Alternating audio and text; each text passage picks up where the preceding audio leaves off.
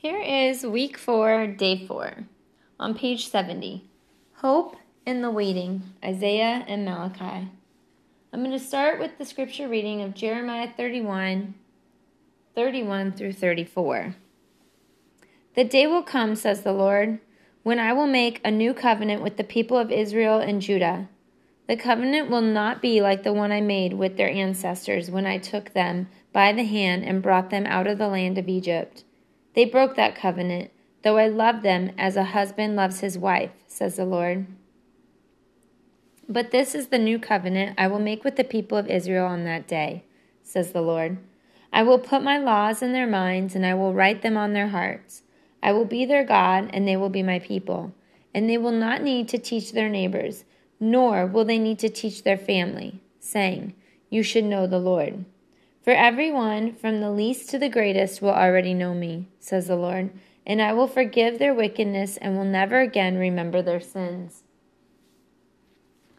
Now on to page 71 of the book. So that was Jeremiah 31, 31 through 34. Page 71.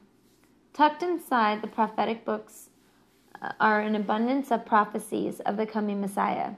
Even this time of the people's unfaithfulness was a time where God was pulling back the curtain of history and giving glimpses of hope that was to come. Despite the people's unfaithfulness to the law and the covenant made with Moses, God would be faithful to his promises. The Messiah that has been promised in Genesis 3 and then to David would come. And though the people did not yet know when or how it would happen, the prophetic books are filled with glimpses of hope and details about just how the Messiah would come.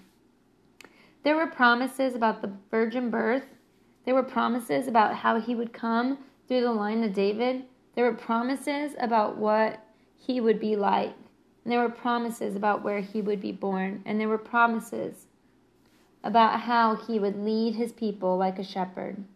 There were promises of how he would suffer for his people. There were promises of his first coming, also mixed with triumphant passages that described his second coming that will still wait for believers today. There were so many prophecies and so many promises, and all will be fulfilled in Jesus. The prophets are filled with much judgment, but they are also overflowing with gospel hope.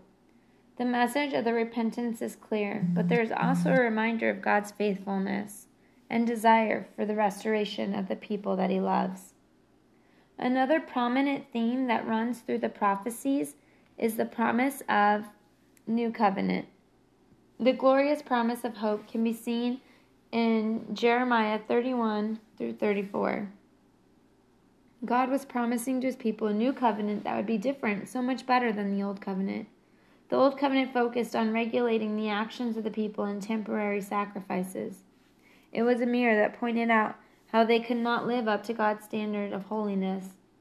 Although that mirror of the law showed that his people their sin, it could not it could not make them clean. And this is what they needed the Messiah to come. The new covenant would not be written on tablets of stone, but on the hearts of God's people.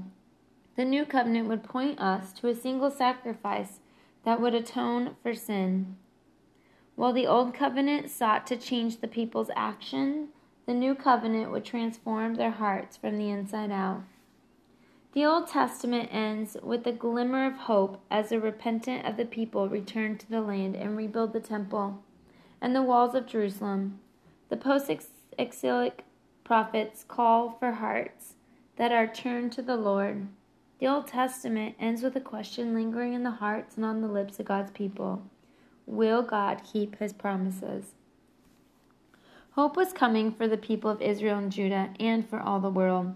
The message of hope found in the prophets is a reminder that though we fail, God never would. The promises of God have never been dependent on us, they are dependent on God. Jesus would be the fulfillment of every promise that was made and he is the long awaited Messiah that every page of the Old Testament longs for. Question 1 how does the Old Testament point to Jesus? Question 2. Read Romans 3:20. What was the purpose of the law and how does the law point us to Jesus? And question 3. The Old Testament ends with a glimmer of hope and a season of waiting for God to fulfill what he had promised. Have you ever felt like you were in a season of waiting? How does Scripture encourage you to trust and wait on the Lord? End of day four.